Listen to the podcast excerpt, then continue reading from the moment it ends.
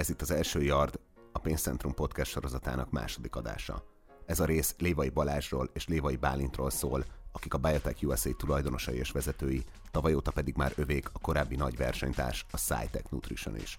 Bálint a fiatalabb, 34 éves, mégis ő a cégvezető, de Balázs is még csak 36, ő a vállalat kereskedelmi vezetője. A testvérpár egy páros interjúban beszélt az első yardnak arról, hogy milyen tapasztalatokra támaszkodhatnak egy 2020-ban 52 milliárdos bevételt termelő cégcsoport vezetésében, mitől működik jól a testvéri viszonyokon túl a szakmai kapcsolatuk is, szó esett a Szájtek akvizícióról, édesapjuk, a Biotech alapító Lévai Ferenc a cégben betöltött jelenlegi szerepéről, és a testvérek arról is beszéltek, hogy honnan származik a USA megjelölés a cégnévben, mennyibe kerülne azt elhagyni, és melyik az az ország, ahol ez geopolitikai okok miatt már részben megtörtént. Én Forrás Dávid vagyok, a Pénzcentrum állandó szerzője. Kezdődik az első Yard második adása.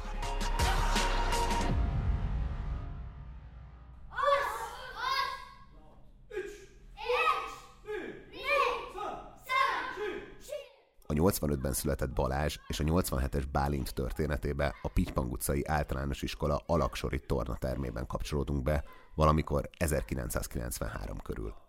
Ennek legfőbb oka, hogy én is ott karatéztam velük, és bár nem alakult ki közöttünk különösebben szoros nexus, mégis adta magát a kérdés, hogy nekik meddig tartott a karate karrierjük. Hát igazából addig, amíg én el nem mentem Németországba tanulni, és ott az adott neki egy geller, de ott még csináltam képzelni egy saját klubot is, és ott a helyi gimnáziumból egész sokan elkezdtek oda járni, együtt edzettünk, jól formába is kerültem. Utána, amikor hazajöttem, akkor meg már jött a gimnáziumnak a vége, az egyetemre való felkészülés, ott a felvételin való izgulás, és akkor, akkor így háttérbe került egy picit a kempó. Ez Bálint hangja volt, a fiatalabb lévai testvéré. Az általa említett kempó a Zembukán kempó küzdősportra utal. Alapítója az ausztráliai magyar Harnos Imre. Különlegessége, hogy ez a harcművészeti stílus egyaránt foglalkozik állóharccal, földharccal, önvédelemmel, formagyakorlatokkal és töréstechnikákkal is. Harnos már a 60-as években kísérletet tett a stílus meghonosítására hazánkban, az akkori politikai rendszer ugyanakkor államellenesnek ítélte a sportot, így annak tényleges oktatása csak a 80-as években kezdődött meg Magyarországon. Bálint egyébként első kiúig jutott, ami a fekete öv előtti utolsó fokozat. Nem úgy Balázs, aki első danos fekete övesként hagyta abba egyetem kezdetéig, amikor kimentem Ausztriába addig, tartott ez a heti rendszeres kempózás és, és versenyre járás hétvégente. Aztán, aztán pedig átnyergeltem egy kicsit az összes többi sportra. Ez futás, úszás, amúgy a mai napig boxolok is, úgyhogy nekem a küzdősport azért benne maradt az életemben, az gyerekkoromban beívódott, úgyhogy azt nem is nagyon szeretném, meg nem is tudom elhagyni de, de most, már, most már inkább egyesebb a sportfelépítés. Kicsit kondiba is járok azért. Balázs egy idő után már a vezetőedző partnerévé vált, tehát részben ő tartotta az edzéseket. Bálint pedig a már említett németországi klubszervezésen túl itthon is részt vett ifjúsági edzések vezetésében. Mindketten a mai napig nagyon stabil alapként tekintenek a kempós múltra. Előbb Bálint, majd pedig Balázs beszélt erről. Hát egy eh, nagyon komoly személyiségi fejlődést adott már egészen korán gyerekkorban, az egy szuper csapat volt, egy nagyon jó közeg, egy összetartó csapat, jól éreztük magunkat, magabiztosságot adott, eh, nyilván megtanult bunyózni, ez, ez még inkább magabiztosságot adott. Ki tudja. És eh, és ez, ez kihatással van a, az életünkre természetesen ebben nevel. Tehát, hogy része volt valahogy a, a gyerekkornak, és, és, és ezáltal része annak is, amit ma vagyunk. Édesanyánk menedzselte ezt a sport irányt. Sok mindent tanultunk otthonról, vagy sok mindent hozunk a neveltetésünkből, de, a, de amire így nagyon emlékszem az az, hogy nyelveket kell tanulni, és sportolni kell. Anyu vitt le minket a, az első kempó edzésünkre. Én 8 éves voltam, a Bálint pedig 6 éves, és mellette egy jó pár évig még úsztunk is, úgyhogy heti 5-6 edzésünk azért volt. De kellett is, mert különben szerintem elég rossz csontok lettünk volna. Kellett az otthoni nyomás, mert az embernek nem mindig, nem mindig van kedve. Éppen egy kicsi betegség, vagy valami, az egy gyorsan rájön az ember, hogy jobb otthon ülni, mint, mint elmenni sportolni. Egy kis Dragon Ball a tévében. Igen, igen. Azaz. Úgyhogy, úgyhogy ehhez kellett anyu, hogy, hogy ő átsegítsen ezeken a mély pontokon, és a motiváció, kellő motivációt megadja. Milyen szépen.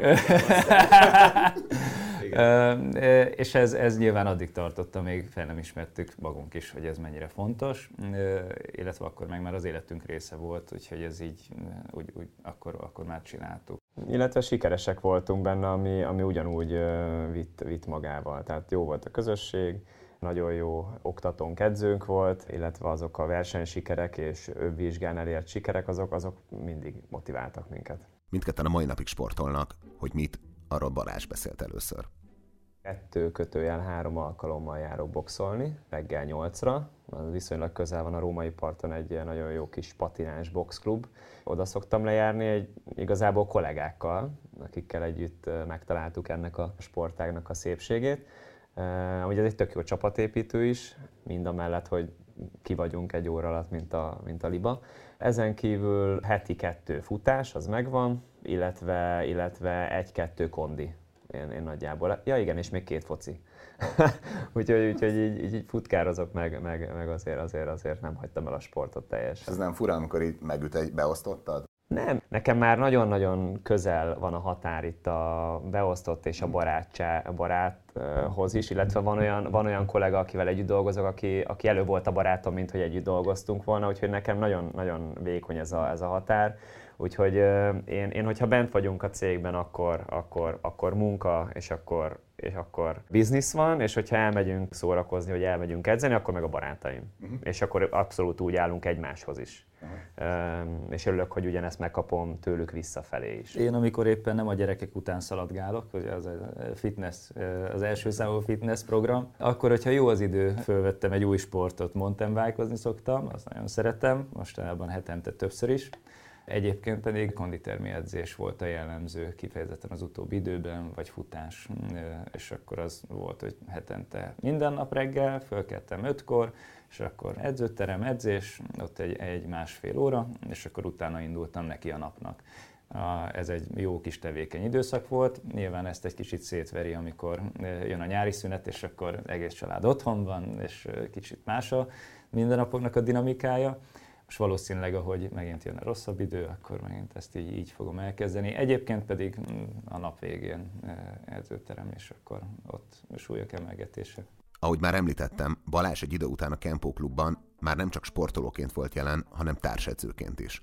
Ebben a szerepben hamar tapasztalatot szerzett abban, hogy hogyan kell másokkal bánni, és mit jelent egy közösségben vezetői felelősséget vállalni készülni kell az edzésekre, ne legyen annyira monoton, jó legyen, jó legyen felépítve, úgyhogy ez viszonylag fiatalon a, sok mindenre amúgy megtanított, hogy kell másokkal bánni, hogy kell példát mutatni ott a csoport előtt. Ez kicsi, kicsi dolgoknak hangzik, de mégis azért 15-6 évesen ez egy, ez egy nagyon jó kis iskola volt. Bár nem akarunk még ennyire előre rohanni, de ezt a közösségi vezetői élményt jelenleg a cégben találják meg. Ott van a csapat, akikkel együtt kell dolgozni, és nyilván úgy szeretünk együtt dolgozni, hogyha barátok vagyunk, hogyha szívesen vagyunk együtt, szívesen töltünk együtt időt, motiváljuk egymást, és valahogy ez a közeg, ez nekünk most áttevődött a munkában néha jó lenne egy ilyen közösség, akár a sportban is, de valahogy így már a, a munka és a család mellett ezt már nem lehet annyira jól összeegyeztetni, vagy legalábbis tudom, hogy nem tudnék mindig rendszeresen ott lenni. Ki tudja, lehet, hogy az életünknek egy pontján ezt így tervezgetjük, lehet, hogy mégiscsak összehozunk valamit. Most éppen épp felújítjuk a régi irodaházunkat, mert kiköltöztünk, belőle átköltöztünk az újba, és a régiben megcsinálunk egy edzőtermet, ahol nyilván lesz ring, meg boxzsák, és akkor lehet, hogy majd ott csinálunk egy kisebb klubot, tényleg csak úgy a saját kettelésre. Mielőtt azonban rátérnénk a biotechre, kíváncsi voltam, hogy milyen dinamikák határozták meg a felnövésükkor a testvéri kapcsolatukat. Közöttünk a Bálintal nincsen egészen kettő év, tehát mi kb. mindent együtt csináltunk, és jó testvérek voltunk. Nagyon sok levegőt szívtunk együtt, edzőtáborokban, lovastáborokban, vagy, vagy nyelvi táborokban, vagy, vagy nem tudom, hát mindenhol és szerintem ez egy olyan bajtársiasságot kovácsolt közénk, ami, ami, ami a mai napig igazából ugyanaz. Kicsit már jobban tudjuk, hogy kik vagyunk, mit szeretnénk, akkor a, a kisgyerekek azok inkább ilyen intuitív és, és ösztönlények. Most ugyanúgy ezek az ösztörök meg intuíciók megvannak, de már, de már, de már mind a ketten tudjuk, hogy ezeket hova kell tenni, és, és ebből adott esetben energiát meríteni, másik, máskor pedig egy kicsit így visszafogni a kis intuíciót, és, és úgy alakítani a dolgot, hogy, hogy mindenkinek jó legyen. Jó báty volt a Balázs? Hát mikor, hogy? mikor, amikor, mindig jó volt. Amikor, amikor éppen a hasamon ült és pofozott, akkor annyira... De, de amikor de csak az érdeket betettem, mert nyilván, nyilván, szerettem volna fejlődni. Igen, jellemi fejlődés, persze. Csak aztán eljött az a pont, amikor... Ugye két, két évvel idősebb igen. volt, aztán eljön az, eljött az a pont. Eljött az a pont, amikor már ugye visszanyalt a fagy, és akkor ez már nem volt annyira vicces, és akkor ott, ott, ott kiegyeztünk egy, egy döntetlenben. A, ami ne, én, én mindig nagyon biztonságban éreztem magamat, amikor ott volt a Balázs, és amikor ketten mentünk valahova, akkor, akkor az mindig egy, egy nagyon jó érzés volt, mert, mert, mert, mert egy, volt egy egység, tudtam, hogy együtt vagyunk, tudtam, hogy számíthatok rá, és ugye ez a mai napig így van. És az egymásba vetett bizalom ugye on, akkor indult, most ma meg már ezt sokkal tudatosabban csináljuk. Gyerekként ugye az összetartozás az egy adottság, felnőttként pedig igen, dolgozni kell rajta, hogy az összetartozási az érzete az megmaradjon, és, és mindig vissza tudjunk nyúlni akár a régi élményekhez, és ez segítsen átlendülni minket aktuális konfliktusokon. És valójában a lényeg az mindig a közös cél, hogy mi együtt vagyunk, hogy jó a kapcsolatunk, hogy számíthatunk a másikra, hogy megbízhatunk a másikban, és akkor ez, ez, ez a gondolat, ez mindig felülír bármilyen konfliktus, aminek mindig az a vége, hogy megveregetjük egymás vállát, hogy mondunk egy-két opciós szót egymásra, és utána pedig tök jó, és megy tovább minden. A gyerekkorra még visszatérve érdekelt, hogy milyen pénzügyi kultúrát hoztak otthonról. Magyarán hogyan mérték gyerekkorukban a szüleik a zseppénzt. Mindig uh, anyuék megnézték, hogy nagyjából mi az az összeg, ami, ami minimum kell ahhoz, hogy, hogy, hogy rendben legyünk, és azt, azt odaadták, de soha se többet, uh, mindig úgy nagyjából. Tehát azért úgy volt kiszámolva, hogy, hogy itt ne lehessen ne lehessen itt szórni az ablakon ki, hanem ha akartunk venni egy meleg szendvicset nyilván a büfébe, akkor meg tudjuk venni, de, de kaviár, kaviára és lazacra nem tellett belőle. Bár Balázs és Bálint között két év korkülönbség van, ez évfolyamokban csak egy év különbséget jelentett. Balázs ugyanis évvesztesként kezdte az iskolát. Később mindketten Bécsbe jártak egyetemre, ahol Bálintnak elmondása szerint szintén biztonságot adott, hogy Balázs is a városban tanult.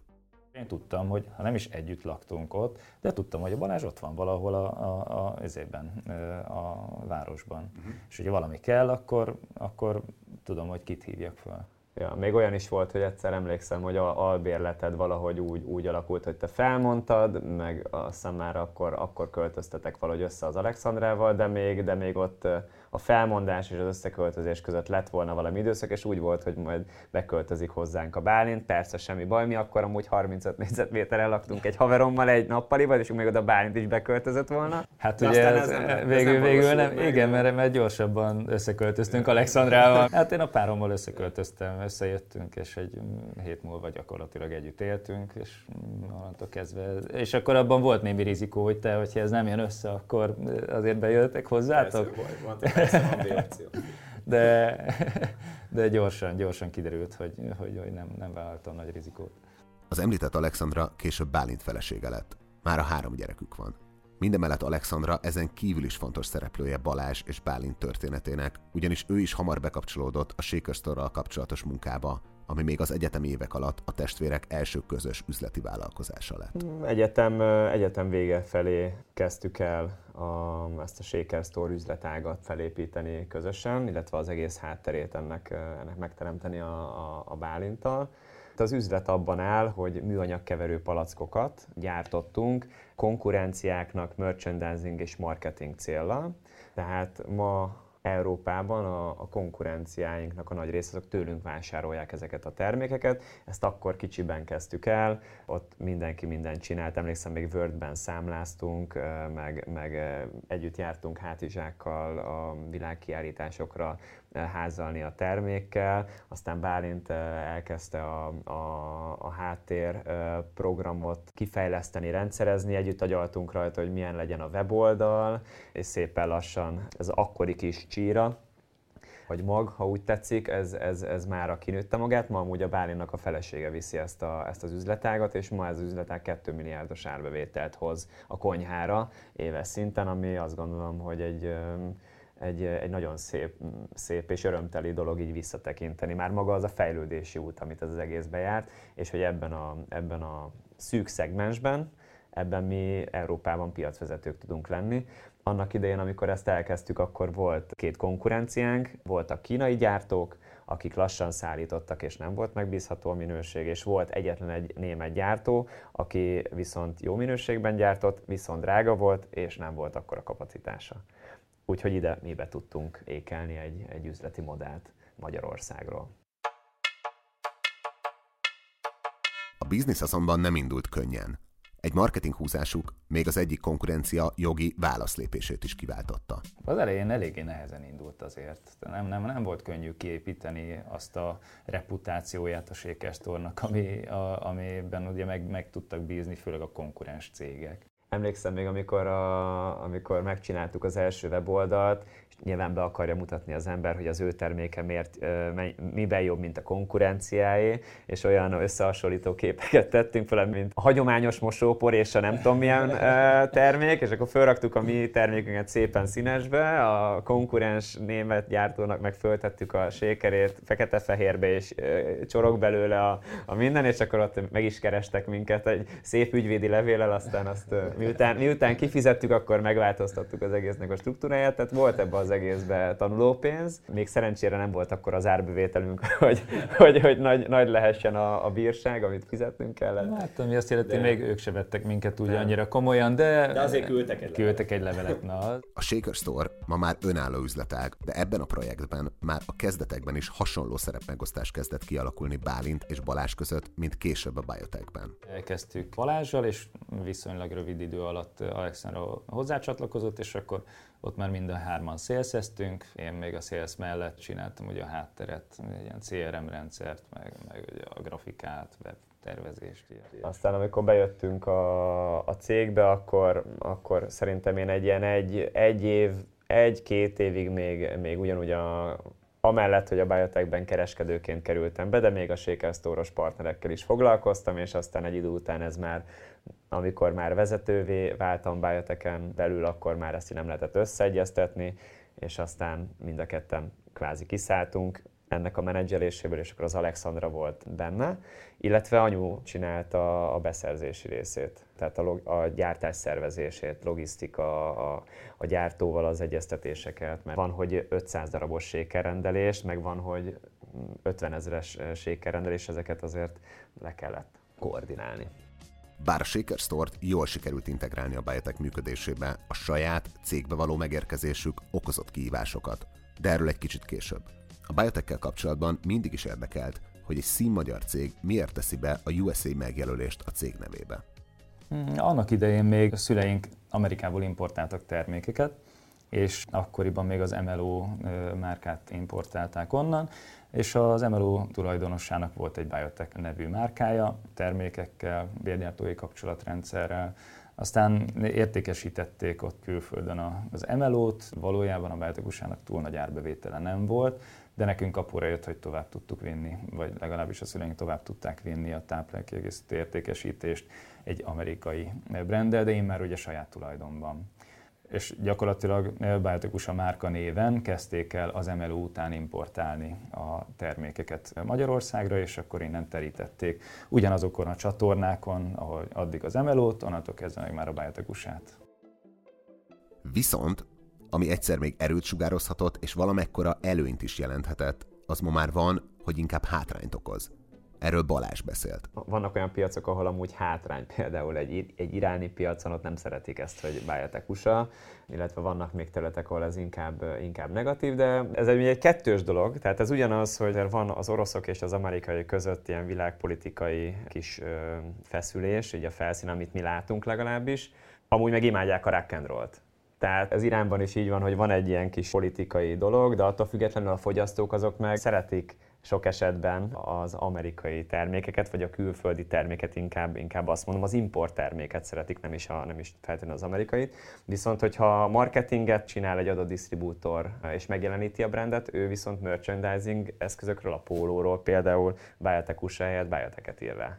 Volt róla szó, hogy változtassunk-e márkanevet.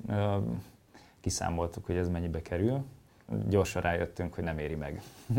hát csak hogyha belegondolunk abba, hogy egyszerű, csak a doméneknek a levédése világszinten, csak egy, csak egy védjegy bejegyzése világszinten, az mekkora költség, és akkor még nem beszéltünk arról a tíz évnyi POS anyagról, amit kihelyeztünk a partnereknél, saját üzletekben, mindenhol.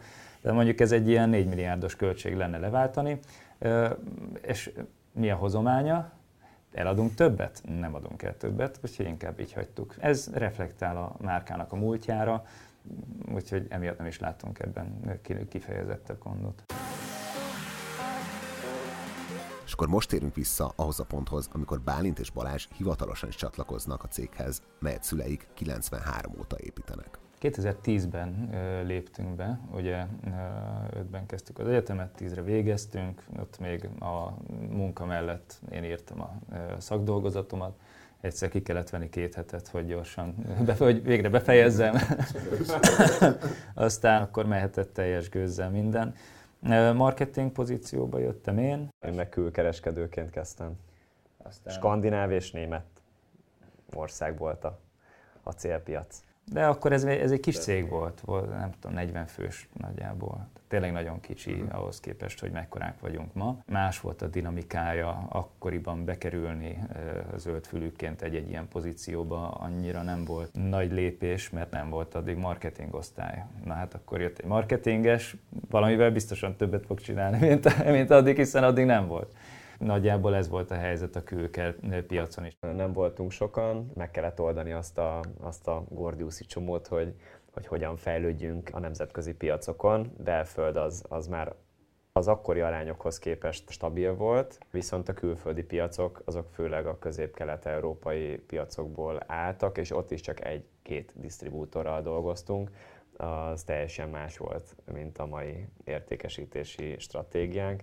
Úgyhogy azért ott volt egy-két álmatlan éjszakán, meg, meg, egy, meg jó, jó, ezer, jó, jó sok ezer kilométer, amit így beletettem autókba, meg repülőkbe, mire így összeállt a kép, hogy ezt hogyan is kéne csinálni, meg jó sok agyalás, meg, meg, meg minden. Ez nem volt iszonyú nyomás?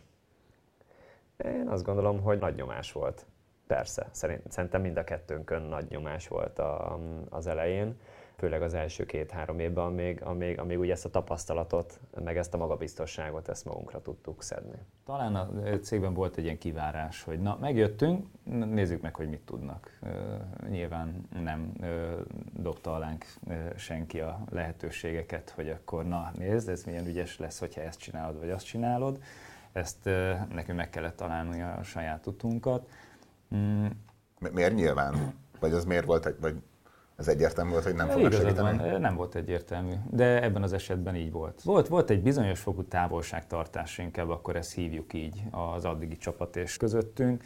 Um, nem igazán tudták szerintem az addigi kollégák, hogy akkor ennek mi lesz a kifutása, és meg kellett nézni. Végeredményben egyébként az lett a kifutása, hogy négy év alatt eljutottunk odáig, hogy, hogy a tízben jöttünk, és akkor 14 januárjával én cégvezető lettem, és az addigi stábnak egy jelentős része elhagyta a hajót, majd utána a következő egy-két évben még néhányan követték őket. Hát amikor kezdtük, akkor 40-en voltunk, utána pedig 2014-ben egy ilyen 100-120 fős cég volt, abból néhányan kiléptek, mert úgy gondolták, hogy nem velünk szeretnék folytatni a pályájukat. Mi pedig akkor elkezdtük felépíteni a vállalatot. Hát ma vagyunk 1800-an, és nagyon jó, stabil, jó kis csapatot sikerült akkor ott kialakítani. Sokat merítettünk egyébként ebből az időszakból, mert volt benne nagyon sok olyan tapasztalat, meg alap, amire tudtunk építkezni, mint pénzügyi, mint, mint know-how. Viszont volt benne nagyon sok olyan dolog is, amiről tudtuk, hogy mi ezt nem így szeretnénk folytatni. A, az egyik legfontosabb az a csapatépítés jellege, hogy az, hogy az milyen legyen, és kialakítottunk egy olyan vállalati kultúrát, ahol mi is szívesen dolgoznánk. Ez milyen ez a vállalati kultúra? Egy őszinte támogató környezet, ahol közvetlenül tudunk egymással beszélgetni, van közvetlen visszajelzés is, hogyha valami jó, vagy hogyha valami nem jó. Talán az őszintesség, meg a szabadság az, ami, ami a leg, leg, legfontosabb, hogy hagyjuk egymást szabadon dolgozni, célokat határozunk meg, és nem utakat, hogy hogyan juss el egy adott célhoz. Sok szempontból egy, egy, egy, egy tehát egy, egy, egy közösséget akarunk építeni, és nem egy munkahelyet, ahol pozíciók vannak, és megadott munkakörök, és nem, Nyilván vannak munkaköreim meg, de, de hogy ez nem, nem egy ilyen ennyire vaskalapos környezet, hanem, hanem, hanem egy támogató. Hogyha valakinek van valamilyen szakmai kérdése, akkor tudunk arra válaszolni, tudjuk egymást segíteni. Együtt meg tudjuk találni az utat, mert nagyon sok szempontból úttörőek vagyunk, hiszen Magyarországon építünk egy világmárkát.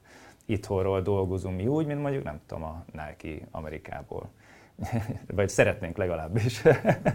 és mivel ezt itthon olyan sok cég még nem csinálta, ezért nekünk kell kitaposni ezt az utat, a kollégákkal közösen kell tudnunk fejlődni, meg kell tudnunk egymásban bízni, és egyszerre sok mindent kell csinálnunk ahhoz, hogy ez rövid idő alatt tényleg eljussunk A-ból B-be. Egy olyan csapatot álmodtunk, vagy szerettünk volna, amelyiknek az alapja az a szakmaiságon van, amit a Bálint említett még az a bizalmon, illetve, illetve hogy az emberek alázatosak legyenek a munkájukkal kapcsolatban, és ne szálljon el az agyuk, hogyha éppen elértünk bizonyos sikereket, hanem tudják azt, hogy ezen még mindig van mit javítani.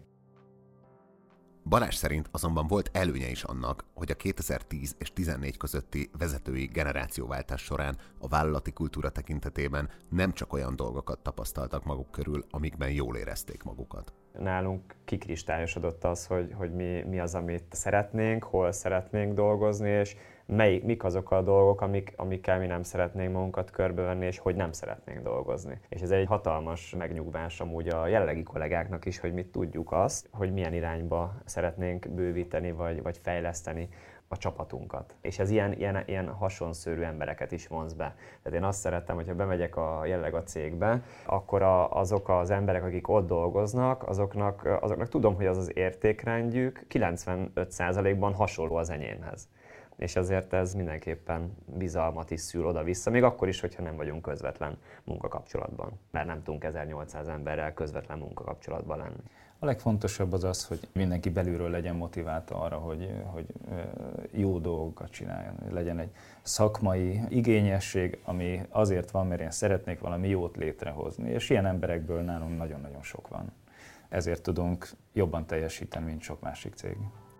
Néhányan még mindig ott vannak abból a 40 fős csapatból, akik a 2010-es magot alkották. A brutális bővülés ellenére mostanra igencsak letörték a fluktuációt amely tavaly a központban 1%-nál is alacsonyabb volt. Egyre többen vagyunk, ugye, akik nagyon régóta dolgoznak a cégnél. Így a 2014 óta azért a fluktuációnk az, az, az viszonylag alacsony. Jelenleg 0,7%-os az irodaházban, amire kifejezetten büszkék vagyunk. Ugye ez azt mutatja, hogy, hogy nálunk jó lenni. Azért nagyon jó ez, mert sok veterán van nálunk, akikkel úgy tudunk beszélgetni, vagy stratégiát építeni, hogy tényleg tudjuk, hogy mi miből épült mi, és akkor sokkal jobban tudjuk, hogy na, mi az, amit ne kövessünk el hibát, mert régebben elkövettük, viszont a jövőben pedig mit tudunk arra az alapra építeni. Csak hogy mindenkinek tiszta legyen az időség. Balázs 2012-ben vált a cég kereskedelmi igazgatójává, Bálint akkor a marketingvezető lett, 2014 óta pedig ő vezeti a céget. Időközben édesapjuk, aki 2014-ben ugye leköszönt a cégvezetésről, szintén benne maradt a rendszerben. Most egyes kiemelt projektek, például új gyártócsarnokok, irodák, valamint az épp már építési szakaszban lévő, a dolgozók részére nyitott rekreációs központ megvalósításáért felel. Ezzel párhuzamosan Bálint felesége Alexandra vált a Shaker Store üzletek vezetőjévé. És csak hogy még egyet csavarjunk a helyzeten, már nem csak a cég vezetésében, hanem a tulajdoni viszonyokban is lezárult a generációváltás. Balázs és Bálint tehát már nem csak egymás kollégáiként dolgoznak, hanem tulajdonos társakká is váltak. Felmerült tehát a kérdés, hogy mégis miképpen lehet egy olyan rendszert békében üzemeltetni, ahol mindenki mindenkihez ezer szakmai és érzelmi szálon kötődik. Hát, hogyha szigorúan nézzük, akkor én vagyok a cégvezető, és Balázs beszámolással tartozik nekem az ő dolgairól. Ez a, ez a nagyon szigorúan vett dolog. A mindennapokban ez nem igazán így történik. Tehát a mindennapokban én adom a stratégiát, megbeszéljük a teendőket, és valójában egymástól függetlenül dolgozunk az adott területeken, hiszen a stratégia az már viszonylag régóta ugyanaz és adott. Hogyha van egy olyan dolog, amiben döntést kell hozni, és ez egy ilyen, el, egy ilyen eldöntendő feladat, akkor azt, azt vagy én meghozom, hogyha nincsen például konszenzus, de általában inkább a konszenzusra törekszünk. És itt kell nagyon okosnak lenni egy családi vállalatban, hogy ezt hogyan kezeljük, hogy, hogy az adott pozíciókat, amit az adott családtagok betöltenek, azt el kell fogadnunk, és abban nem szabad egy, egy önérzeti kérdést csinálni, mert akkor nagyon jól tud működni az együttműködés hosszú távon. Soha nem volt még ilyenből feszültségünk. De talán azért, mert nem is nagyon hoztunk olyan döntéseket, ami, ami ennyire, ami nagyon megosztó lett volna. Hát itt jön az be, hogy, hogy ezt mind a kettőnek okosan kell kezelni. Tehát értenünk kell azt, mint család, meg mint tulajdonos társak, hogy ez a cég ez közös, volt ebben egy, egy tulajdonosi hányad átrendeződés, többségi tulajdonban vagyunk most a Bálinta, 45-45 és 10 százalék van a édesapánknál. Tehát ami a tulajdonosi kört érintő döntések, azok nyilván megbeszéljük, és akkor van ennek egy ilyen döntési mechanizmusa. A cégen belül pedig muszáj, hogy legyen egy cégvezető, ott pedig nyilván meg kell határozni, hogy ki miben dönt, ki mivel foglalkozik, és aztán, hogyha vannak ilyen végén kérdéses dolgok, stb., akkor, akkor én azt mondtam, hogy rendben, akkor a Bálint döntse el, ő a cégvezető ez csak így tud működni, hogyha én beleállnék minden egyes dologba, vagy ő beleállna a én területembe egy csomó dologba, akkor ez nem tudna működni. De így, hogy, így, hogy, így, hogy ezt szépen körvonalaztuk, meg mindenki azt tudja csinálni a cégen belül, amit, amivel szeret foglalkozni, meg, ami, meg amihez azt gondolom, hogy ért és van affinitása, ezért nálunk ez tök jól működik. Nagyon nagy szerencsénk van abban, hogy jók vagyunk abban, amit csinálunk. Hogyha én egy rossz cégvezető lennék, akkor az első a Balázs lenne, hogy figyelj, ez így nem működik, ezt hagyd abba. Hogyha a Balázs egy rossz kereskedő lenne, vagy kereskedő, de igazából, hogyha rossz vezető lenne, rossz kereskedelmi vezető lenne, akkor meg én állnék oda, hogy figyelj, ez így mind a kettőnknek jobb lenne, hogyha nem te lennél az. Viszont ez nem így van. És így együtt dolgozni, százszázalékos bizalommal, testvérként egy ilyen marha nagy dolgon, ez a világ legjobb dolga. Ne, nehéz ennyire ilyen igazi bajtársat találni az életben, akiben meg tudsz úgy bízni, hogy, hogy becsukod a szemedet, történjen, hogy történik. Ezt megbecsüljük, odafigyelünk rá, ezért nem is megyünk bele fölösleges konfliktusokba. Testvéreknek így a nagy része az úgy éli le az életét, hogy jobb esetben minden hétvégén családi ebédkor összeülnek és dumálnak egyet, vagy rosszabb esetben meg nem tudom, havonta, két havonta, vagy lehet, hogy nem is ugyanott élnek. Nincsenek úgy igazán közös célok, csak az, hogy vannak emlékek, és akkor arról úgy beszélgetnek, és esetleg néha elmennek közösen nyaralni. Mi meg ezt úgy élhetjük meg a hétköznapokban, hogy össze tud kötni minket egy, egy ilyen nem tudom, életmű, alkotás. És ezt olyan valakivel tudjuk megosztani, aki tudjuk, hogy őszintén örül a másiknak a sikerének. És ezek nem csak a szülők, nem csak a feleség, hanem még a testvéred is. Uh-huh. És ez egy, ez egy, egy nagyon jó érzés. Úgyhogy ezért erre érdemes odafigyelni.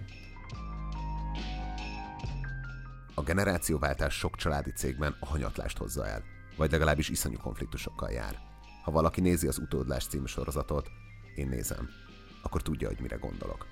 A biotechnél viszont most úgy néz ki, hogy bevált, de persze maga a folyamat így sem volt zöggenőmentes. Mm, voltak ebből az elején konfliktusok, nyilvánvalóan voltak. A, a apu nullából épített fel egy céget, mikromenedzselni kellett mindent, embereket, folyamatokat, feladatokat.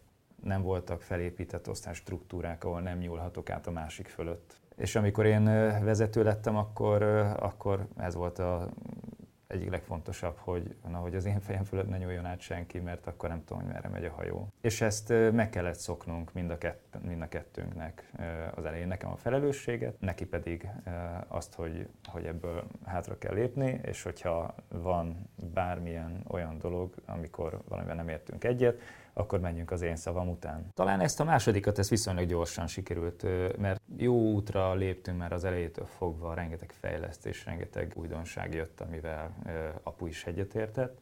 Az, hogy, hogy, hogy ő ne fogadjon be, vagy ne osszon ki feladatot az én fejem fölött, az, az, azt volt nehéz megszokni. Kifejezetten úgy, hogy ezért ott, ott voltak a régi kollégák, akinek ugye egy nappal az előttig még ő adta ki a feladatot. És akkor mm, hirtelen mindenkinek ezt meg kellett szoknia, hogy most már nem úgy van. Nyilván ennek van egy folyamata. De minden hosszabb a folyamat, és minél annál több lehet a mm, konfliktus forrás. De ez azért volt végül sikeres, mert ugye a szülők, ők ezt maximálisan felismerték, hogy ez, ez, a, ez a cég érdeke, meg az ő érdekük is, hiszen, hiszen ők ezt gyerekkorunk óta belénk, nem is belénk nevelték, de sokszor hangoztatták, hogy ezt nekünk építik, vagy ez egy közös dolog, ezt ők majd egyszer át szeretnék adni. Ha nem akarta volna apu ezt átadni, akkor nem adta volna át. És nem, nem csinálta volna ezt, azt mondja, hogy srácok, kösz, hogy itt dolgoztok, de én ezt nem adom oda. De ez nem így volt. Most, hogyha ez így lett volna, akkor mi se lennénk ma itt, hanem lehet, hogy más csinálnánk. Mert akkor nekünk se lett volna ebbe perspektíva, hiszen nem éreztük volna valóban a magunkénak azok után, hogy amúgy ez, ez kommunikációban meg megtörtént x éven keresztül. Akkoriban voltunk egy 7 milliárdos cég, 100-120 fővel, most meg 1800 fős cég vagyunk, 52 milliárdos árbevétellel. Úgyhogy, úgyhogy ott, már, ott meg már, amikor a tulajdonos, tulajdon rész átadás volt, az már egy nagyon megalapozott döntés e, tudott lenni e, a szülők részéről. Hogyha szakmai kétség nem fér hozzá, akkor már csak érzelmi e, dolgok állhatnak ennek az útjába, ami, ami viszont megint csak egy, egy személyesen megharcolandó, vagy személyesen kialakítandó dolog. De ezt, ezt, ezt sikerült nagyon szépen megugrani mindenkinek. Főleg, főleg, főleg ugye a szülők részéről egy hatalmas bizalom, amit mi kaptunk. Úgy, hogy amúgy ők fiatalok, tehát 60-61 évesek elkezdték világéletükben a, a sajátjukat csinálták, azért ott mindenképpen meg kellett magukat úgymond fejlődni de, de örülök, hogy ezt meg, meglépték, és, és a mai napon ők ezzel nagyon-nagyon boldogok. Tehát beszélgettem erről apuval is, hogy kicsit úgy könnyedebbnek érzi magát, mert azért mégis az ember, amikor visz egy, visz egy úgymond egy súlyt, és ö, vállalkozói rizikót ö, 93 óta, és az mindig ott van a vállán, akkor azt egy jó érzés tudni, hogy nem olyannak adtam át, aki holnap akkor ezt pénzét teszi, azt, azt elveri egy jaktra az Adrián, vagy nem tudom.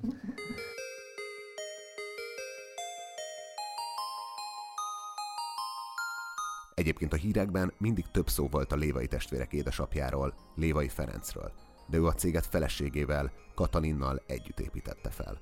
Erről már Bálint és Balázs is beszéltek. Sokáig Katalin tartotta kézben a cég hátterét, amely magába foglalta a logisztikát, a beszerzést és az évek alatt bevezetett több vállalatirányítási rendszert is. Nem sokkal azt követően adta át ezeket a feladatokat, hogy Bálint és Balázs átvették a cég irányítását. Édesapjuk viszont egy speciális pozícióban még most is dolgozik a Biotechnél. Ő egy teljesen külön részt visz, hogyha például az irodaházat ő építette, vagy, vagy az épületeket ő építését ő vezeti, tehát mi nem adjuk ezt ki fővállalkozónak, megbeszéljük nyilván, hogy milyen igény van, arra elvisszük csapatként tervezés fázis végéig, és ő pedig a kivitelezésnél foglalkozik szerencsére sok mindent kell építkeznünk, úgyhogy nem, nem unatkozik. Ez egy hatalmas teher, amit levesz a vállunkról, és sokkal uh, jobb áron és, uh, és hatékonyabban és, és szebben, jobb minőségben építkezünk így, mint hogyha ezt máshogy csinálnánk. Van egy ilyen közös kis WhatsApp csoportunk, és uh, mi, amikor elindul egy ilyen projekt, már csak a képeket kapjuk tőle, hogy most ez itt tart, most itt tart, most itt tart, most kész van. Van olyan munkatársatok, aki nem családtag, de úgy igazán ott van a, a stratégiai döntéseknél, és részt vesz bennük? Igen, igen. Markovics Diánának hívják, ő is ügyvezető. Mm, nem so, egy évvel vagy két évvel utánunk jött a céghez.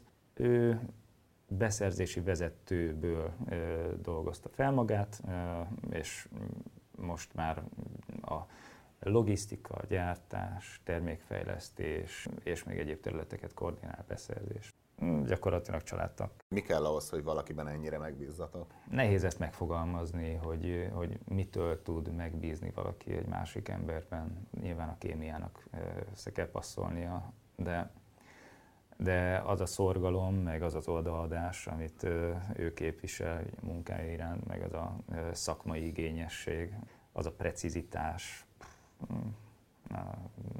nem, nem nagyon láttam még ilyet, pedig aztán nagyon sok emberrel dolgoztunk. És nagy, természetesen nagyon, nagyon sok jó kollega van, és nagyon jó, sok jó barátunk van Dia mellett, de Dia, ő, ő mondom, inkább már családtag, mint, mint kollega. Hogyha ezt amúgy, hogy ha, ha a bizalmat kérdezed, akkor, akkor nyilván a Bálint is sok vezetővel dolgozik, én is sok vezetővel dolgozom, dolgozom, és ugyanúgy nem tudnánk, hogyha nem lenne meg a 110, 100 vagy 110 százalékos bizalom az adott vezető irányában.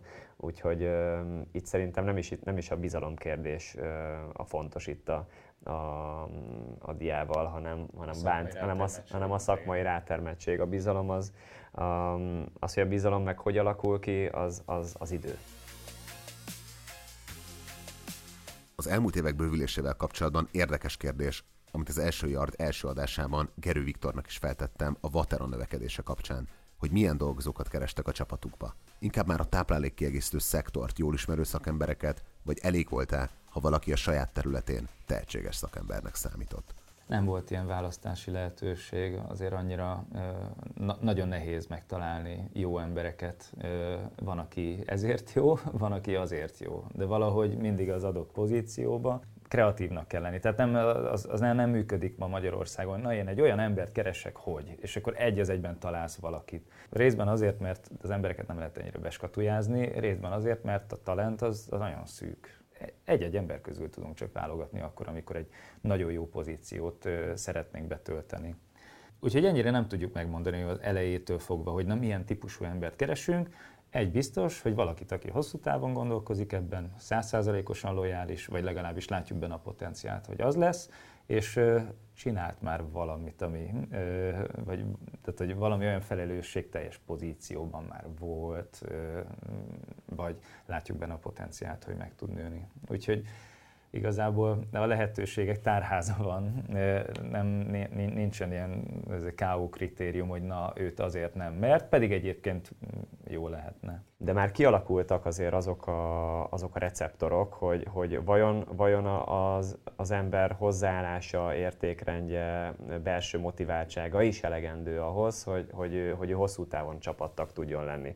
Ezt, ezt viszont nehéz amúgy le, le, le, leszűrni ilyen, ilyen-olyan pszichológiai tesztek alapján. Nekünk olyanokat is használunk, IQ, EQ teszt, amit most a HR alkalmaz, és volt, hogy belefutottunk abba, hogy valakinek szuperek lettek a tesztjei, és, és kiderül két hónap múlva, hogy ez, hogy ez biztos, hogy nem fog, nincsen harmónia. És valakinek meg rosszul sikerült, és az egyik legjobb emberünk. Itt nagyon sok múlik azon, hogy az adott vezetőnek a receptorai hogy működnek, és, és aztán kit vesz fel maga mellé. És az elmúlt időszak alatt hogy változott, hogy könnyebb lett jó szakembereket találni, vagy nehezebb? A márkánk, a, a brand, amit az emberek látnak belőle, ez, ez, ez egy egyre jobban kívánt cég lett azok körében, akik munkát kerestek. De a, a, ha abból a szempontból nézem, hogy a munkaerőpiac a szűkült, és globálisan nézem, akkor nyilván sokkal nehezebb ma jó munkavállalót találni.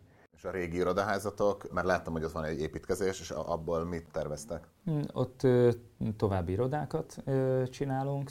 A mostani, az új irodaházunk már megtelt, pedig, pedig duplára kapacitáltuk. Úgyhogy ott még lesznek munkállomások, illetve egy szuper edzőtermet tervezünk még egy ilyen két szinten. Mm, még sauna is lesz, meg egyebek, úgyhogy, úgyhogy reméljük, hogy, hogy mindenkinek majd tetszeni fog. Most pedig, hogy megérkeztünk az edzőtermekhez, térjünk rá a Biotech termékeire.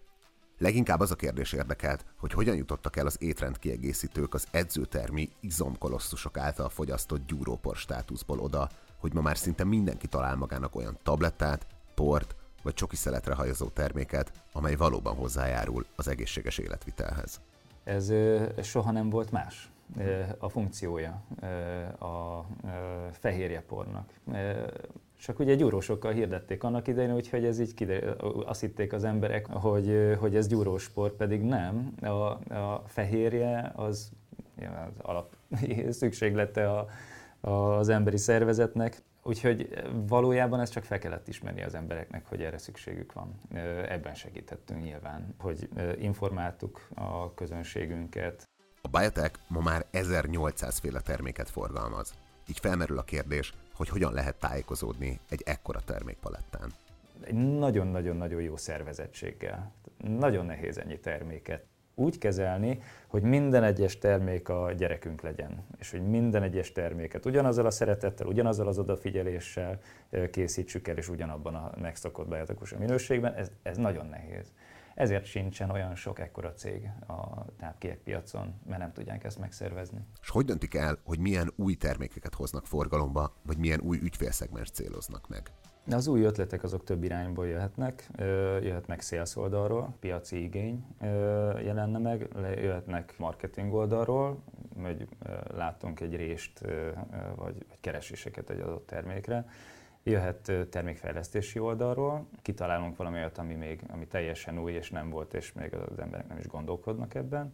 Jöhet akár beszerzési oldalról, hogy vala, jött egy új bérgyártó, és ő szeretne, kitalált valami nagyon jó terméket, és azt szeretné piacra dobni, ilyenkor nyilván a legnagyobb márkákat keresik meg, hiszen ebben van a legnagyobb potenciál, és ezeket a termékfejlesztési ötleteket, ezeket összegyűjtjük egy listában, hogyha megvan az összes, akkor priorizálunk, és a feladatokat pedig szétosztjuk. Erre van egy havi ülésünk, ott képviselteti magát a marketing, a sales, a beszerzés, a termékfejlesztés.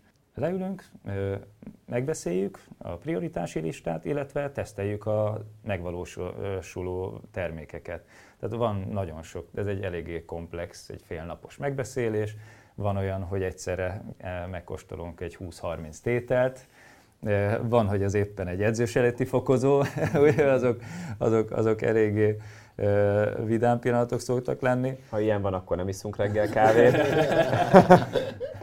De hát egyszerre vagy száz terméket fejlesztünk, akár többet is. Most nem akarok hazudni, de hát hogyha tavaly évben nem hoztunk ki 70 kötőjel 80 új terméket, vagy, vagy akár nem frissített nem frissítettünk termék összetételen, akkor egyet se. A egyik legnépszerűbb termékünknek van mondjuk 20 ízváltozata, és van 5 kiszerelése, a 100 termék. Ezeket a termékeket forgalmazzuk mondjuk 20 különböző címkével, akkor az már ugye csak ennél az egy terméknél 2000 darab címkét jelent. Ezt mind megnézni az adott országban, hogy megfeleljünk az adott ország előírásainak, mind formailag, mind összetételében. Hogyha nem felülünk meg valaminek, akkor visszajön ugye az információ, a termékfejlesztés, akkor változtatni kell rajta. És ez egy darab termék, és akkor ebből mi mondjuk fejlesztünk 70-et egy évben. Nagyon-nagyon nagy odafigyelés kell, egy nagyon jó rendszer, nagyon jó kollégák, akik odaadóan dolgoznak rajta. Mike, mi van veled? Jaj, ma egész nap csak engem nyüstöl. Mert úgy mozogsz, mint az öreg A anyád. csajod nem ezt mondta az Édes! éjjel. Egyél egy snickers Na, jobb már. Az egészségipar robbanásszerű fejlődése persze feltűnt azoknak a gyártóknak is, akiknek a termékeiről nem az egészséges életmód ugrik be elsőre.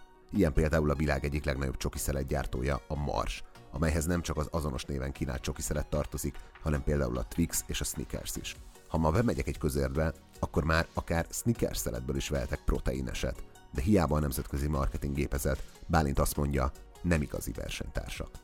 Nem is ö, tekintjük őket konkurenciának. Ö, mondjuk egy Stickers vagy Mars fehérje szelet ö, az, az nem ugyanabból a fehérjéből van, mint a miénk. Te, valami teljesen másban gondolkoznak ők. Ö, mi ö, belemegyünk a részletekbe, ö, mi nagyon odafigyelünk, megválogatjuk az alapanyagokat, hogy, hogy, hogy a, a saját piacunkon, ö, mert tudjuk, hogy mit keresnek a fogyasztók.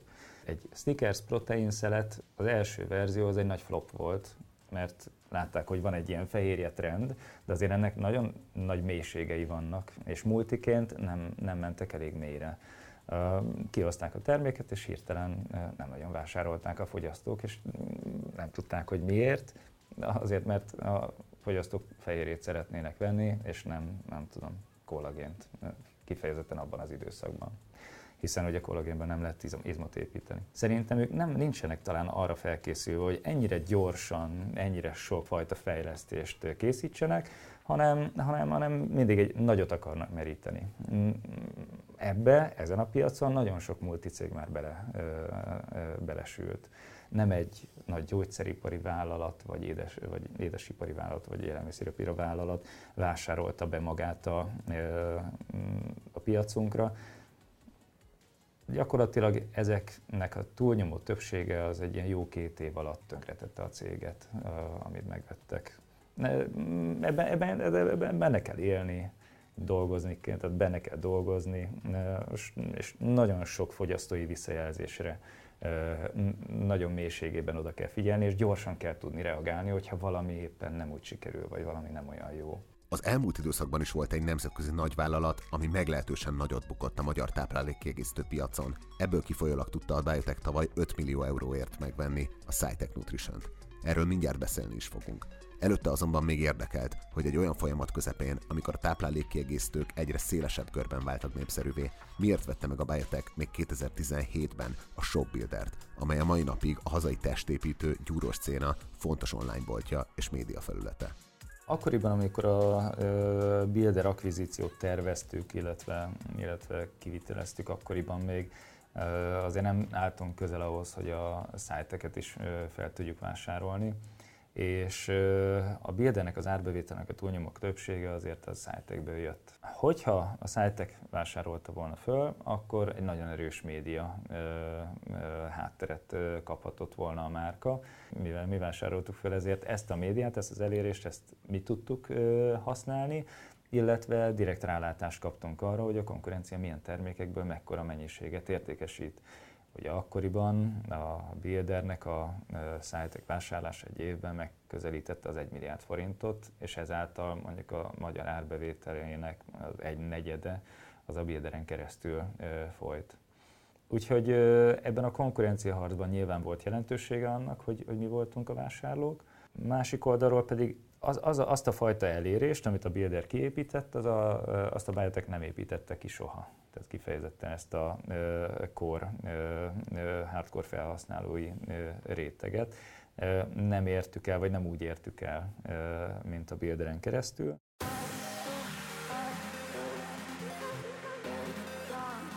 Most pedig jöjjön a Biotech legutóbbi bevásárlása. A szintén magyar sikersztori SciTech Nutrition több lépcsőben került az eredeti tulajdonostól, az Egyesült Államokban élő Bengyel Zsolttól a dél-afrikai Ascendis Health csoporthoz. A dél-afrikaiak már nem az alapítótól, hanem egy lengyel tőke alaptól vásárolták meg a szájteket 2017-ben 170 millió euróért, ami akkori árfolyamon kb. 53 milliárd forintot jelentett.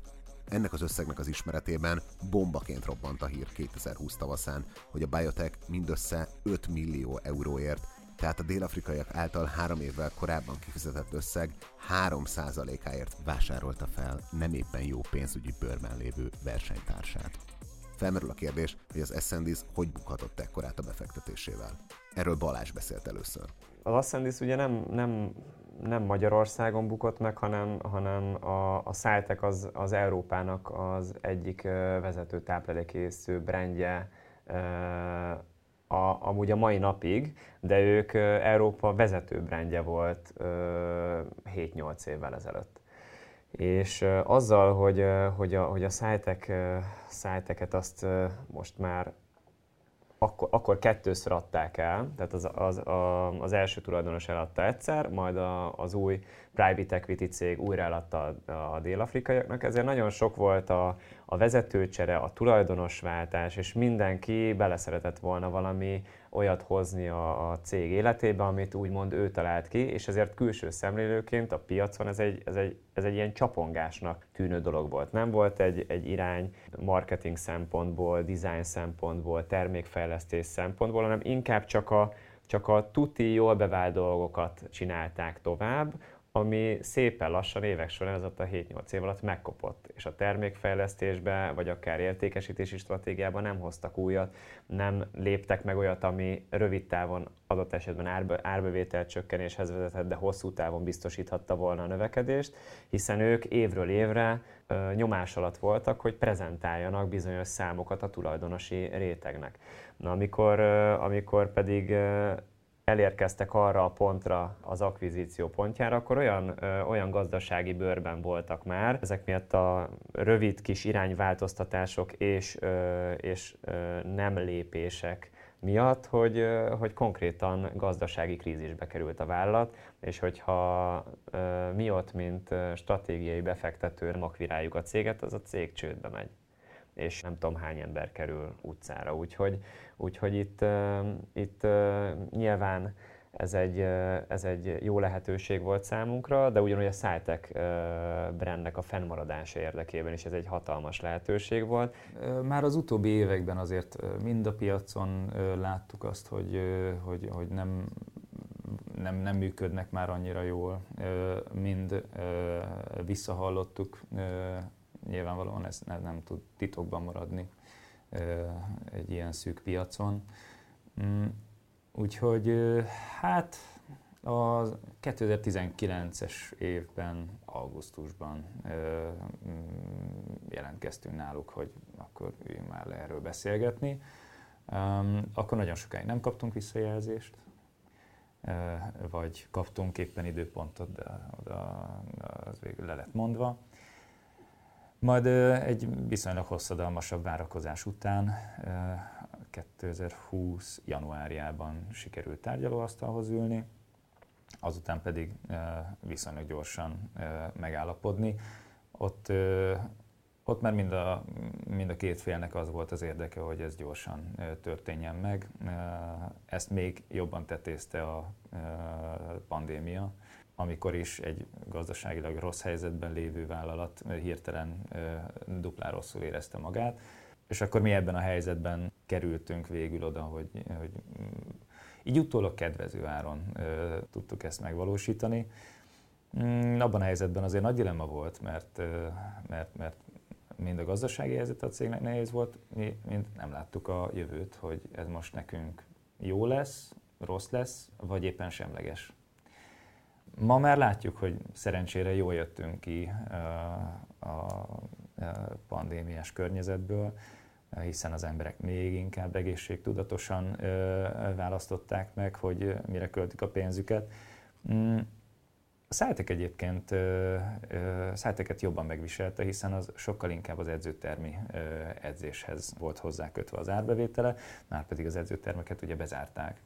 Úgyhogy a lehető legjobb döntést hozta az Ascendis, hogy akkoriban ez, ezen túladott. Mi pedig a lehető legjobb döntést hoztuk, hogy megvásároltuk, hiszen volt elég tartalék ahhoz, hogy ezt az időszakot kibekkeljük, illetve szakmailag értettünk hozzá. De tudtuk, hogy mit kell csinálni ahhoz, hogy a veszteséget nyerességbe fordítsuk, illetve a csökkenés pedig növekedésbe tárgyalások kezdetekor az eredeti felvásárlási ajánlat még jóval magasabb összegről szólt, mint 5 millió euró. Végül a szájtek járványnak való nagyobb kitettsége tudta lenyomni az árat, amely körülményt Bálint már említett. A pontos nyitó ajánlatot egy titoktartási szerződés miatt Bálint nem árulta el, de azt mondta, nem is feltétlenül a vásárlási összeg okozta a legnagyobb fejtörést a felvásárlást megelőzően. Egy, egy, egy, egy veszteséges vállalatot átvenni az attól még veszteséges marad, hogy mi leszünk a tulajdonosok, főleg egy pandémiás környezetben. Illetve, illetve nem teljesen tudtuk azért, hogy mi az, amit veszünk, hiszen, hiszen az, hogy milyen kintlévőségek, amik nem behajthatók vannak a cégben, vagy, vagy mennyi, milyen szinten vannak leapasztva az, áruk, az árukészletek, és abban az mekkora pénzt fog még felemészteni. Tehát e, e, e, ezeket így csatszolgattuk, és worst case szenáriókat állítgattunk föl, de azért, de azért az az 5 millió euróban nem állt meg, miután átvettük és át, átalakítottuk a cég struktúrát. Hát meg egy versenytársnak az ember azért még egy ilyen helyzetben is hogy húza, húzakodva ad ki ö, teljesen belső információkat, úgyhogy inkább azt árasztuk be, hogy, hogy mennyit ér nekünk egy gyár, mennyit ér nekünk egy márka és a márka bevezetettsége. Ebből számolgattunk, megnéztük nyilván az árbevételt, a többit pedig arra alapoztuk, hogy mi ezt tudjuk jól csinálni.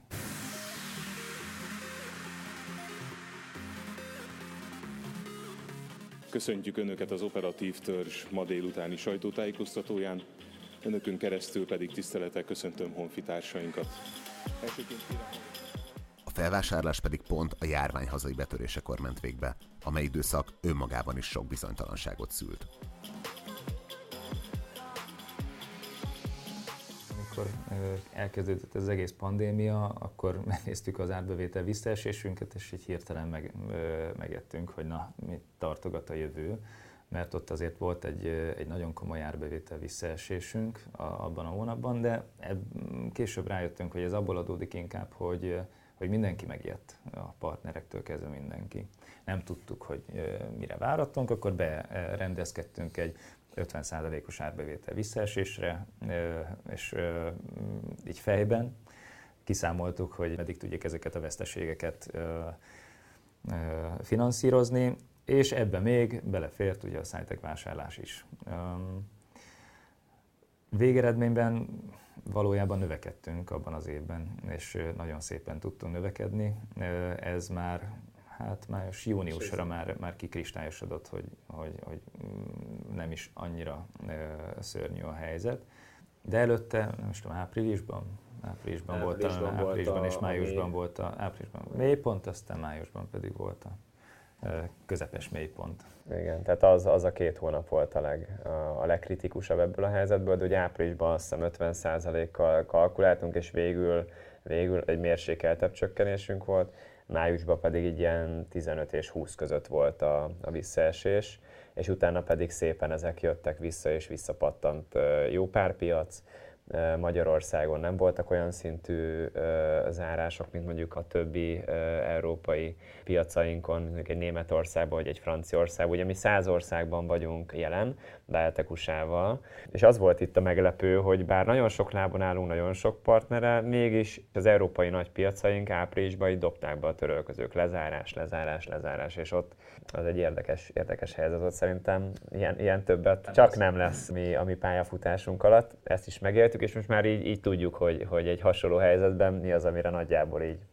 számíthat az ember. Azt láttuk, hogy az online, mivel egy csomó offline üzletnek be kellett, hogy zárjon, nyilvánvaló volt, hogy az online biznisz az megugrott. Ez aztán miután a, az offline újra nyithatott, és amúgy a, a vásárlóknak lehetősége volt visszamenni, és újra bizalma volt visszamenni az utcára, meg a plázákba, ez szépen lassan csökkent, de egy magasabb szinten stabilizálódott a, a webes értékesítés. Most amúgy külföldön. Én azt látom a partnerek visszajelzéseiből, hogy azért ezek a nagy webes kiugrások, ezek, ezek idénre a tavalyhoz képest már elolvadtak. Sőt, vannak olyan nagy webáruház partnerek, akik milyen, milyen mínusz 40 ban vannak a tavalyi hatalmas kiugráshoz képest mi pedig a francia, német és osztrák piacon lévő bolthálózatunkkal októberben már rekord hónapokat csináltunk offline. Ami érdekes volt, hogy először ugye a fogyasztóknak a viselkedését számolgattuk, hogy na az, az milyen lesz, vagy adott esetben a lezárásokkal kalkuláltunk, hogy, hogy ott milyen lesz. Szerencsére itthon nem voltak olyan szintű lezárások, mint külföldön, úgyhogy Magyarországra itt tudtunk appellálni, hogy az itteni árbevételünk az hogy nem csökken, de növekszik. Sőt, egyébként 50%-os növekedésünk volt abban az évben belföldön. Ami később jött, az pedig az, hogy az ellátási oldalról is problémákat jelent ugye a pandémia, és ezt az elején még nem is számoltuk bele. Amikor enyhültek ugye a, a keresleti oldalról a, a, az aggályok, hirtelen megjelentek az ellátási oldalról, ugye alapanyag beszerzési oldalról, ami egyébként a mai napig olyan kihívás elé állít minket, ami előtt még nem voltunk beszerzési oldalon Mm. Amikor a Suezi csatornát leblokkolt az a hajó, akkor tízattatok, hát, hogy a másik oldalon ott van fehérjepor? Fehérjepor szerencsére nem, de, de, de, de volt ott konténerünk, ami éppen szállított árut. És azon a hajón, vagy ott csak a környéken éppen nem jutott át, vagy ezt nem tudjátok? A konkrétan azon a hajón is voltunk, igen, igen, igen, konkrétan ott is voltunk, de, de az, az végül áruhiányba emiatt nem szaladtunk bele, mert vannak készleteink, viszont minden drágul, és olyan léptékben drágul, hogy, hogy, hogy ezt mm, fogyasztói árakban egyszerűen nem tudjuk lekövetni. Úgyhogy nagyon sok mindent be kell nyelnünk, ezt nyilván megtesszük. És nyilván vannak az, vannak, van az a pont, amikor már nem tudjuk benyelni, és akkor vannak a, az, ár, az ár változások, de idén, idén amúgy egy ilyen 5 és 10 százalék között kellett csak hozzányúlni az árainkhoz, ami valójában sokkal magasabbnak kellett volna, hogy legyen, hogyha, hogyha tényleg lekövetjük azt a, azt a azt az alapanyag és, és logisztikai költségdrágulást, ami megtörtént. Hát iz, izgatottan várjuk, hogy mit hoz a 2022 így logisztikai és alapanyag árváltozásokban, mert, mert, mert egy-két kulcs alapanyagnak a, az ellátását és árszintjét, hogy az hol fog megállni, vagy hol, hol fog stabilizálódni, nem igazán látjuk. Már nem is árkérdés van sokszor, hanem hogy egyáltalán van-e tudunk-e egyáltalán alapanyagot vásárolni. És azért egyik legnagyobb szereplők vagyunk a piacon, és amikor már mi nehezen találunk, akkor tényleg nagyon-nagyon kevés alapanyag van. De azt lekopogom, hogy eddig sikerült minden. Hogyha dupláron, akkor úgy, hogyha tripláron, akkor úgy, de eddig mindig mindent beszereztünk, úgyhogy, úgyhogy az ellátás az adott. Végül pedig két záró kérdést tettem fel Bálintnak és Balázsnak. Az első az volt, hogy mi volt az a kulcshúzás, ami a legnagyobb mértékben járult hozzá ahhoz a sikeres pályához, melyet eddig bejártak. Szerintem a, a legfontosabb kulcs ö, ö, döntés az az volt, amikor mm, elhatároztuk, hogy nem kötünk kompromisszumot abban, hogy kivel dolgozunk együtt. Ö, és ez meghatározta gyakorlatilag a, azt, hogy milyen partnereink vannak, hogy milyen kollégáink vannak, hogy, hogy, hogy mi a vállalatunknak a kultúrája, és akkor ez, ezután hozott mindent, tehát hogy nyilván a szakmai oldalról rengeteg minden történt, ami hozta azt a növekményt, meg azt az eredményt, azt a minőséget, munkaminőséget, amit csinálunk, de ez mindig, mindig az emberben és a csapatban, a csapat, emberből és a csapatból indul, hogy milyen minőséget tudunk letenni az asztalra. Úgyhogy ez, hogy nem kötünk kompromisszumot azban, hogy kivel dolgozunk együtt. Ha meg kéne fogalmaznotok így százalékos arányban, hogy minek köszönhetitek a sikert, egyfelől tehetség, szorgalom, kitartás, másik oldalról pedig a szerencse. Akkor ezt hogy osztanátok fel?